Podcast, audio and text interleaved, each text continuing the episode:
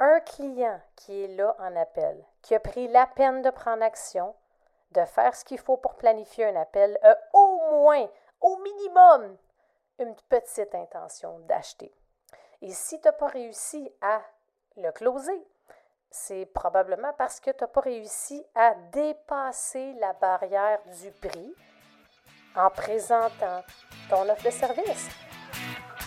L'Indomptable est le podcast pour les entrepreneurs, coachs et experts qui désirent apprendre, s'inspirer et se faire challenger dans le but d'assumer totalement qui ils sont. À travers l'Indomptable, je te dévoile les hauts et les bas de l'entrepreneuriat à la sauce raw, le tout livré sans filtre.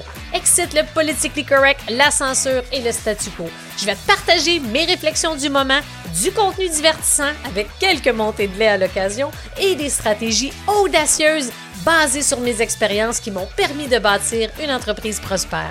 Si tu désires sortir du moule, laisser ta marque, augmenter ton influence et surtout devenir indomptable en affaires, tu es à la bonne place.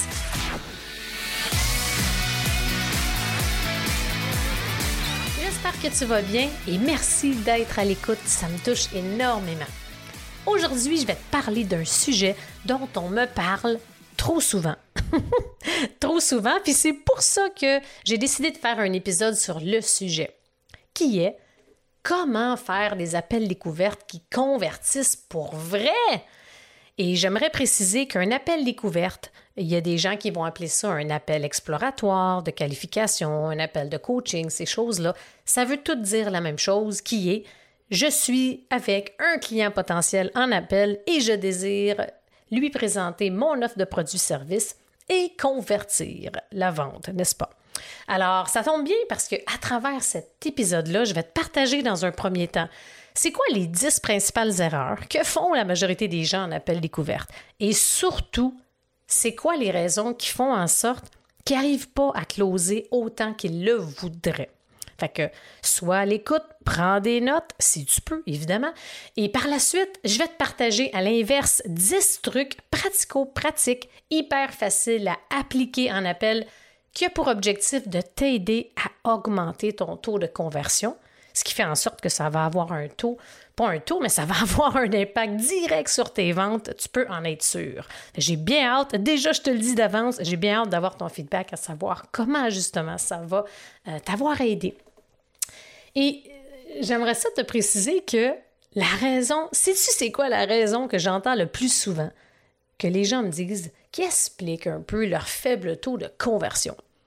Ce que j'entends le plus souvent, c'est « Ah, c'est parce que j'aime pas vendre, j'aime pas ça me vendre, je suis pas bon en vente. » Ça n'a rien à voir. T'es-tu surpris que je te dise ça? Sûrement un peu, hein? Mais je vais t'expliquer pourquoi, justement, que ça n'a rien à voir avec le fait que t'aimes pas vendre ou que t'aimes vendre. Je vais t'expliquer un petit peu plus loin à travers l'épisode. Premièrement, dis-toi que si tu as un client qui est en appel devant toi, c'est un client qui désire acheter. Point. J'entends ça parfois que « Ah, j'avais un appel découverte avec quelqu'un, mais il n'était pas vraiment prêt à acheter. » Je vais le dire comme ça sort, là, mais c'est bullshit. C'est des histoires qu'on se raconte. Oui, tu m'as bien entendu. Ce sont des histoires qu'on se raconte par moment. Un client qui est là en appel, qui a pris la peine de prendre action, de faire ce qu'il faut pour planifier un appel, a au moins, au minimum, une petite intention d'acheter. Et si tu n'as pas réussi à le closer, c'est probablement parce que tu n'as pas réussi à dépasser la barrière du prix en présentant ton offre de service. Alors, c'est là aussi que tu vas voir un peu plus loin dans les trucs et les astuces que je vais te partager. Ça va vraiment t'aider à mettre justement l'emphase où est-ce qu'il le faut pour t'aider à augmenter ton taux de conversion. Oublie pas, si jamais tu ne le sais pas, pourquoi je te parle de vente, outre le fait que c'est une question qu'on me demande souvent, c'est que j'ai passé une vingtaine d'années dans les grandes entreprises où est-ce que j'ai occupé de nombreux postes en vente. J'ai monté les échelons jusqu'à un poste de directrice nationale des ventes d'une grande entreprise canadienne. Fait que ça implique, veux pas, que j'ai donné des formations au niveau de la vente, j'ai fait plein de formations, j'ai testé, essayé, là, je pense, toutes les techniques de vente qui existent au monde. J'en ai créé, j'en ai tellement fait. J'ai géré de très grandes équipes, de très grands départements de vente. Tout ça pour te dire que j'en ai vu de toutes les couleurs. Et peu importe quel est le produit, le service, l'industrie, l'entreprise, peu importe, les principales stratégies de vente, là, ça revient pas mal toujours au même. Fait que dans le contexte actuel, à travers cet épisode, je vais miser le tout pas mal comme si tu es dans un appel découverte avec un client. Que ce soit un appel par téléphone, en personne ou par Zoom, c'est pas mal le même principe. Fait qu'on va commencer avec quelles sont les principales erreurs, les 10 principales erreurs que je constate trop souvent. Et ce, encore une fois, au risque de me répéter, peu importe l'industrie, le produit et le service, tu vas voir que tu vas pas mal être en mesure de reconnaître certaines choses. Puis je suis curieuse de savoir aussi, est-ce qu'il y avait certaines de ces pratiques-là que tu faisais toi aussi dans ta business? Maintenant, voici les 10 erreurs les plus fréquentes en appel découverte que j'ai pu observer auprès des nombreuses personnes que j'accompagne. Numéro 1. Suivre un gabarit d'appel trop strict et surtout mal adapté à ses besoins. Qu'est-ce que ça fait, ça? On s'entend que c'est clair que tu ne seras pas dans le flow, tu vas être dans la rigidité, tu vas avoir de la difficulté à connecter totalement avec la personne devant toi ou bien au téléphone. Fais-toi confiance. Fais attention de ne pas utiliser un gabarit trop strict. Je le sais que c'est tentant, surtout au début, si c'est tes premiers appels ou bien tu manques de confiance, tu es incertain et tout. Tu verras tantôt quand je vais te partager les 10 trucs pratico-pratiques, des meilleures pratiques pour t'aider justement à maximiser ta performance dans tes appels découvertes. Tu vas voir, je vais te proposer quelque chose qui va te donner un peu une ligne directrice sans toutefois être un gabarit trop strict. Alors, l'erreur numéro 1, qui est vraiment la plus fréquente que je constate, c'est d'utiliser un gabarit d'appel vraiment trop strict qui fait en sorte qu'on est vraiment mal à l'aise. Fait qu'au final, ça t'aidera pas dans ta conversion. Numéro 2, attention de ne pas prendre trop de notes dans l'appel. C'est encore une fois par manque d'expérience, manque de confiance, on n'est pas sûr, on a l'impression d'être professionnel en prenant plein de notes. Fais-toi confiance. Connecte avec la personne devant toi. Un appel découverte, c'est comme un peu du coaching. Le coaching, la clé du coaching, c'est d'être totalement présent, à l'écoute, pour être en mesure de rebondir lorsqu'il le faut. Si tu prends trop de notes, tu n'es pas en train d'être connecté avec la personne devant toi, puis tu n'as pas beaucoup de eye contact. Le contact avec les yeux, ça aidera pas à la vente. Le but, c'est de connecter. Il faut que la personne ait une belle expérience, qu'elle ait envie de travailler avec toi, qu'elle ait envie justement de se procurer ton produit, ton service. Mais si tu fais juste prendre des notes, ça va te servir à quoi au final?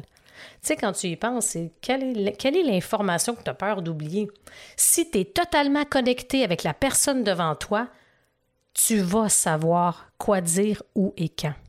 Je t'en reparle un peu plus loin dans les meilleures pratiques. L'erreur numéro 3, et celle-là, je te garantis qu'elle fait mal, puis c'est quasiment inévitable au début, c'est de faire l'erreur de prendre trop de temps au début de l'appel parce qu'on est nerveux et surtout par un manque de préparation. Fait que si on planifie des appels découvertes d'une durée d'une 30aine de minutes, puis là, qu'on a pris 20 minutes parce qu'on n'a pas trop de lignes directrices, on est décousu, on parle de la pluie, du beau temps, on jase, c'est le fun, on connecte et tout. Puis là, qu'il y a 20 minutes qui est passé, il reste 10-15 minutes pour présenter l'offre. C'est quoi la promesse, le prix? On s'entend que ça ne va pas t'aider à maximiser ta conversion à la fin. Fait que sans avoir évidemment un gabarit trop strict, à suivre, il faut que tu aies quand même quelques points de forme là, pour t'aider. Partie du haut, hey, on remercie la personne d'avoir cédulé un appel, on explique comment ça va se dérouler, parfait, on confirme c'est quoi les besoins, les raisons d'avoir cédulé un appel. Après, on présente l'offre, on présente le prix, on présente un peu c'est quoi la promesse, les preuves, les exemples et tout. C'est un exemple de quelques points de forme qu'on peut avoir pour se guider. On peut même se mettre un temps approximatif. Si vous avez un appel à 14h jusqu'à 14h30, vous pouvez vous mettre, mettons, où ce que les points, OK, à 14h10, je devrais être proche de ce sujet-là, 14h20, tel truc, 14h25, c'est la finale, et 14h30, on finalise, on close le tout, 14h35, c'est fini. Fait que ça va vous aider. Au début, je vous le suggère, parce que si vous n'avez pas de ligne directrice, ça peut facilement s'étendre à une heure.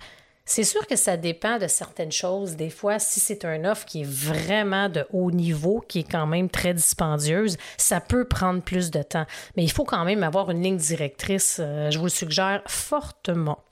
Le numéro 4, l'erreur numéro 4, qui est une suite du point 3, c'est de ne pas avoir du tout de ligne directrice. Fait que comme je mentionnais, si on a de l'air décousu, on ne sait pas trop. Si votre client potentiel ne sait pas trop où est-ce que vous allez, ça ne va pas aider à la conversion parce que veut pas, ça va être moins tentant, moins convaincant. En anglais, on va dire « it's less appealing ». Numéro 5, l'erreur numéro 5. Manque de clarté dans son message. Fait que par rapport à tes offres, ton message, etc., si c'est pas clair, là, puis tu vas comme y vomir toute ton offre, les avantages, la phrase d'accroche, les résultats possibles, puis là, tu mixes plein de trucs par manque de pratique, fort probablement précédant l'appel, ça va pas aider. Parce que moins que c'est clair, plus qu'on est dans le flou, moins qu'il y a de chances que la personne passe à l'action avec votre offre. L'erreur numéro 6, c'est la difficulté de parler et de démontrer concrètement c'est quoi les résultats qui sont possibles avec l'offre en question. Les gens ont besoin de voir des preuves, ils ont besoin de voir des exemples comme quoi que ça marche, que ça fonctionne. Fait que, est-ce qu'il y a quelques phrases, quelques études de cas, des témoignages que vous pouvez partager, parler, échanger? C'est important de démontrer le tout. Est-ce que ça pourrait être aussi par rapport à, par exemple, des cohortes précédentes? Alors, hey, telle personne, tant de gens ont réussi telle chose avec mon offre de service. Fait que ça, c'est vraiment important de pouvoir être clair, de pouvoir démontrer vraiment c'est quoi qui est possible. Parce que si vous parlez pas, vous donnez pas d'exemple, vous donnez pas de preuves concrètes comme quoi que votre offre amène clairement des résultats, ça va être difficile à convertir. L'erreur numéro 7, c'est de parler trop vite. Quand vient le temps de parler de son prix, quand vient le temps de présenter son prix, parce qu'on n'assume pas totalement, c'est un enjeu. Ça, c'est une des choses que je vois le plus souvent. Fait que là, la personne, elle va parler, ça va bien, elle est confortable, elle est en confiance au début de l'appel, puis là, on arrive, puis là, il y a 20 minutes de passé, puis là, c'est le temps de mentionner le prix. C'est fou à quel point les gens ont un enjeu avec ça. Avant tes appels découvertes, assure-toi de vraiment assumer ton prix. Puis pourquoi te planifier ce prix-là? Pourquoi te déterminer que ton offre valait X? Revois pour t'aider à assumer totalement ta valeur et ton prix. Revois tout ce que ça offre. Revois les résultats que des clients ont déjà eus avec ton offre. Revois les bonus. Et est-ce qu'il y a des leaders? Est-ce qu'il y a des outils? C'est quoi qu'il y a dedans qui fait en sorte que tu es en mesure de justifier ton prix? Et ça, tout est dans la confiance, la prestance et comment on livre le message durant l'appel. Erreur numéro 8, on pose trop de questions fermées. Au lieu de poser des questions ouvertes, des questions, t'as-tu des questions? Est-ce que ça va bien? Est-ce que c'est clair? C'est trop oui, non, oui, non, oui, non. À la place, c'est comment trouves-tu l'offre? Il ne peut pas dire oui ou non. Hey, ça a l'air vraiment intéressant. Qu'est-ce que tu trouves intéressant particulièrement? Ah, tel aspect. Qu'est-ce que ça fait, ça? C'est que ça va te permettre de rebondir sur des informations hyper importantes qui vont fort probablement t'aider à convertir. Numéro 9, souvent ça c'est une erreur de débutant ou une erreur de nervosité, c'est de vouloir essayer trop fort de vendre son offre. Trop, c'est comme pas assez, comme je dis souvent.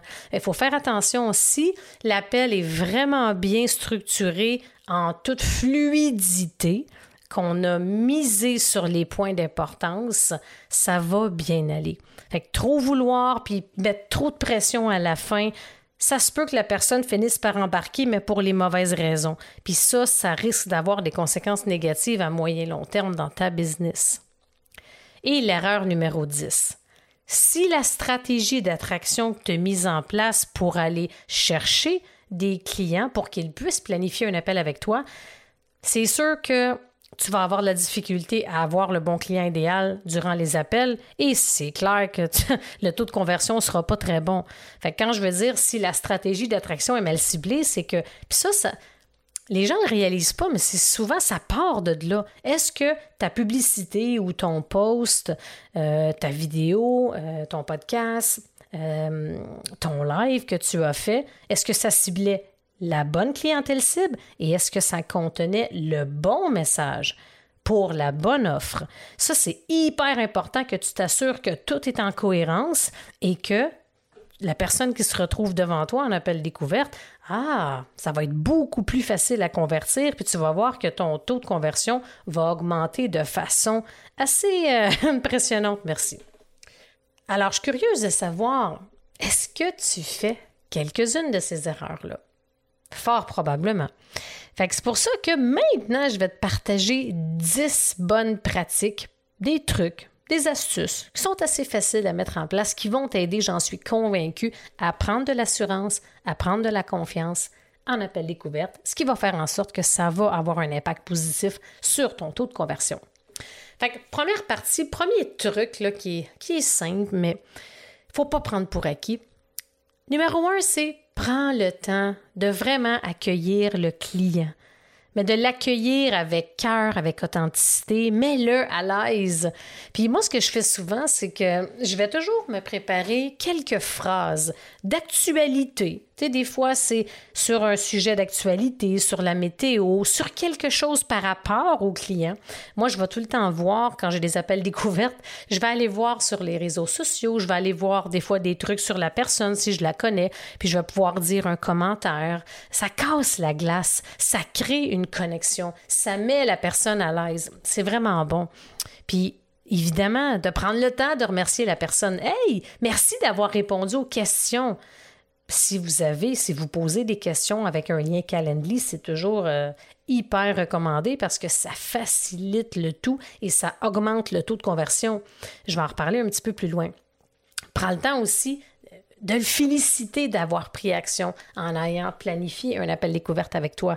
Parce que c'est quand même une action vers quelque chose. Ça démontre, comme je mentionnais au début de l'épisode, que la personne a là au minimum une intention d'acheter et qu'elle veut changer quelque chose par rapport à sa situation actuelle. Très important. Numéro 2. Il n'y a pas beaucoup de monde qui vont le faire, ça, mais je vous suggère vraiment de le faire. Ça prend peut-être 30 secondes, mais c'est d'expliquer un peu puis de revenir à c'est quoi l'objectif de l'appel, comment ça va se dérouler, tu sais, ça va durer à peu près combien de temps, ça va ressembler à quoi. Les gens aiment ça, savoir qu'est-ce qui les attend par rapport à ça. Fait que c'est une petite pratique, un petit truc là, qui fonctionne vraiment bien. Un autre aspect, numéro 3, puis c'est ça, comme je mentionnais, assure-toi d'avoir des questions préparatoires, des questions quand les gens planifient un appel avec toi. Fait quelques questions sur c'est quoi, dans le fond, leurs principaux défis, besoins. C'est quoi, ils aspirent à quoi? Qu'est-ce qu'ils ont essayé par le passé? Qu'est-ce qui fait en sorte qu'ils n'ont pas les résultats escomptés, etc. Parce que ça vous permet, ça va vous permettre de revenir sur certaines de leurs réponses. Très puissant en appel découverte. Ça vous permet d'aller exactement là où il faut. Ça vous permet d'être concis et de rebondir sur les bonnes questions. ça a un impact direct sur un taux de conversion élevé. Ce qui est bon aussi, c'est point numéro 4, ça c'est vraiment un truc là, qui vaut la peine de développer, c'est de faire des liens entre les défis du client potentiel et avec les aspects principaux de votre offre. Si on prend par exemple mon offre, le programme de la conquête, il y a un des modules, mettons que c'est sur la gestion des priorités.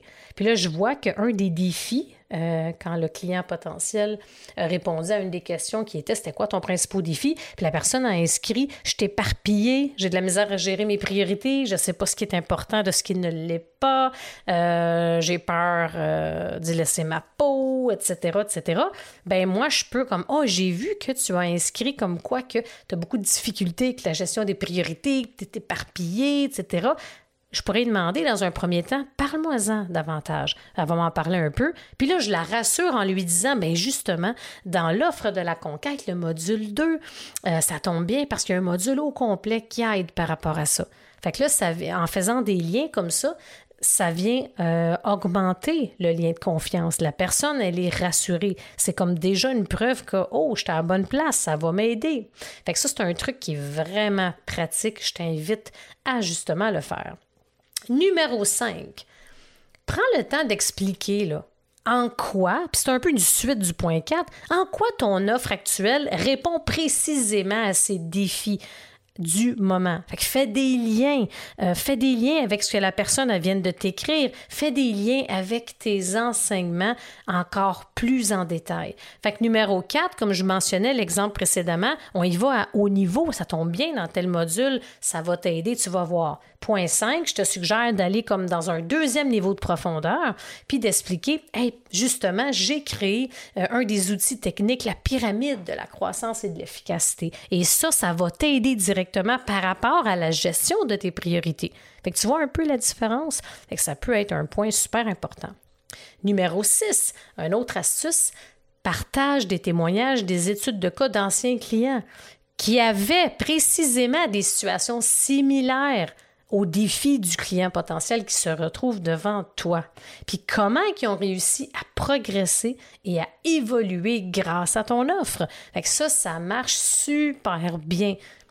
Pour que ça fonctionne, assure-toi de choisir quels sont les témoignages, assure-toi de pratiquer un peu, parce que il ne faut pas que ça prenne 5 minutes par témoignage, parce que l'appel va être trop long, mais de choisir. C'est pour ça que quand la personne prend le temps de répondre aux questions. Puis quand tu as des questions avec un lien Calendly, par exemple, c'est vraiment pratique. Comme ça, tu es prête puis tu sais où aller durant un appel découverte. Fait que c'est un autre aspect qui est très important. Puis c'est vraiment une pratique qui fait toute la différence, surtout par rapport à la conversion. Un bonus là, de best practice que je te suggère, numéro 7, essaie de partager un visuel à l'écran qui explique ton offre. Puis ça, c'était un des aspects que je travaille dans la conquête avec mon club des maîtres, c'est d'aider les entrepreneurs à développer un modèle visuel percutant que tu peux utiliser, qui résume soit l'ensemble de ton œuvre, de ton message, de ta philosophie, ta mission, ou bien qui démontre un de tes programmes. Et tu peux l'insérer dans ta page de vente, tu peux l'insérer dans des visuels, etc. Mais juste de démontrer comment tu fonctionnes. C'est quoi ta philosophie? C'est quoi tes piliers importants? Ça a un impact incroyable. Comme on dit en anglais, « seeing is believing ». Quand les gens, il faut le voir pour le croire, right? Fait que quand les gens vont voir, ça aide à ce que les gens aient confiance plus rapidement. Puis voir un modèle visuel sur « wow, ça a l'air écœurant » ou voir, ou bien, si tu n'as pas de modèle visuel, ça peut être ta page de vente que tu vas aller montrer à l'écran. Et de démontrer les aspects les plus importants pour t'aider à closer ton appel. Numéro 8, présente plusieurs points de forme avec les principaux avantages et bénéfices de ton offre. Parce qu'il faut qu'ils puissent voir en un claquement de doigts, c'est quoi toute la valeur réelle que tu offres. Rapidement, ça serait « Hey, regarde ça, il y a 6 modules. Tu vas avoir 100 outils, 100 vidéos, 5 bonus, 5 experts invités, un événement et tu vas voir que suite à ça, tu vas être en mesure d'atteindre X, Y, Z. Fait qu'il faut que tu sois en mesure de pratiquer, de développer des messages comme ça qui sont clairs, concis, invitants, que ça démontre que tu es confiant. Ça va faire toute la différence dans ton taux de closing. Numéro 9. Quand vient le temps de justement présenter ton prix? Voilà, moi ce que je dis souvent, c'est pas ça coûte ça, c'est voici l'investissement qui est requis. Parce que les gens vont voir déjà là que c'est un investissement. Fait que déjà là, il y a un mindset change automatiquement. Présente donc l'investissement qui est requis pour ton offre de produit-service. En même temps, tu sais, dans le sens que, fait que basé sur ce que je viens de te montrer, l'investissement requis, par exemple, pour la conquête, c'est 2000 $. Alors, comme je te mentionnais, voici à nouveau les avantages, les bénéfices de l'offre. 1, 2, 3, 4, 5, 6, 7. Et voici les résultats à quoi tu peux t'attendre. A, B, C, D, E, F. Fait que là, ça démontre comme, wow, la personne, elle est confiante, elle n'a aucun doute par rapport à son prix, elle l'assume totalement. Ça va faire un impact, je vous le dis. Puis c'est souvent là que le bas blesse, parce que la personne n'est pas super sûre. C'est là qu'on est maladroit. Mais il y a quand même de la pratique dans la livraison de cette étape-là, c'est sûr. Fait que dans un appel découverte, la clé, c'est d'être confiant, c'est d'assumer son prix. Prends le temps de vraiment lui expliquer à quoi va ressembler sa vie après avoir fait ton programme ou ta formation, ou bien comment va être sa vie après avoir consommé tes produits, etc. Fait que la confiance, c'est la clé. Et numéro 10, ce que je te suggère de faire, c'est de ne pas perdre de temps. Tout de suite après l'appel, assure-toi de lui envoyer le lien d'inscription de ton offre pour t'assurer que la personne passe le plus rapidement possible à l'action. Puis je te suggère de mettre un deadline, une date limite qui n'est pas trop loin. Si c'est une offre qui est disponible en tout temps, essaie de donner un avantage, un bénéfice à la personne pour qu'elle puisse passer à l'action maintenant. Il faut que tu lui donnes une raison de passer à l'action maintenant. Si tu fais des lancements puis qu'il y a une date de début puis il y a une date de fin, là, ça va être « OK, tu as jusqu'à telle date pour embarquer dans l'aventure, sinon il est trop tard. » Ça, c'est l'argument qui va faire la différence souvent. Cependant, si tes offres de produits-services, justement, sont différentes, puis qui sont disponibles en Evergreen, ce qui veut dire qu'ils sont tout le temps disponibles, essaie de trouver une façon, une stratégie, un bonus, un incitatif pour que la personne puisse passer à l'action plus rapidement. Sinon, pense-y, si tu as le choix, tu t'en vas magasiner, tu regardes pour un produit ou bien tu regardes pour une formation en ligne qui est disponible en tout temps. La majorité des gens vont se dire « Ah, je vais regarder ça bientôt, plus tard, bientôt, éventuellement. » Quand on n'a pas de raison, right? Pour pouvoir acheter maintenant, je n'ai pas vraiment de raison. Je peux attendre à demain, la semaine prochaine, etc. Mais toi, ce que tu veux, c'est d'avoir une vente et tu veux convertir tout de suite. Fait qu'assure-toi qu'il y ait des incitatifs en place pour que la personne, justement, puisse passer à l'action. Dans mon cas, pour les appels découvertes, j'en fais seulement pour mon club des maîtres et mon accompagnement privé de haut niveau. Ça va dépendre, tu sais, souvent, les gens me demandent souvent, ça aussi c'est une autre question, c'est à partir de quand que je devrais faire à partir de quel prix que je devrais faire des appels découvertes. Ça dépend de plein de choses, mais en général, en bas de 1000 $, c'est pas nécessaire. Fait que ça peut être une page de vente, la personne clique sur le bouton, elle achète, c'est parfait. Entre 1000 et 2000 $. Si tu commences ou que les ventes sont en dents de scie ou ne sont pas encore à ton goût, je te suggère de faire des appels découvertes parce que c'est sûr qu'en appel découverte, ça augmente drastiquement tes ventes. On ne se le cachera pas, là. Puis, en passant, c'est sûr, même si tu commences puis tu es en bas de 1000 $, mais tu veux le faire pour te pratiquer, go for it. Je te suggère d'en faire parce qu'il faut que tu développes la compétence avant de la déléguer. Puis, si tu as des offres qui sont 2000 et plus, c'est sûr qu'il te faut des appels découvertes. Ça, il n'y a aucun doute là-dessus. Tu peux également, comme je te disais, déléguer le tout, là, c'est parfait. Mais pour n'importe quoi, pas seulement avec les ventes, avant de déléguer, je te suggère tout le temps, puis c'est ce que je dis tout le temps à mes clients, apprends. Il faut que tu connaisses c'est quoi. développe la compétence. Après, c'est parfait, tu peux déléguer le tout. Aucun souci avec ça. Fait que j'espère que ça t'a apporté de la valeur, que ça t'a aidé avec les trucs pratico-pratiques. Et merci encore une fois d'avoir été à l'écoute.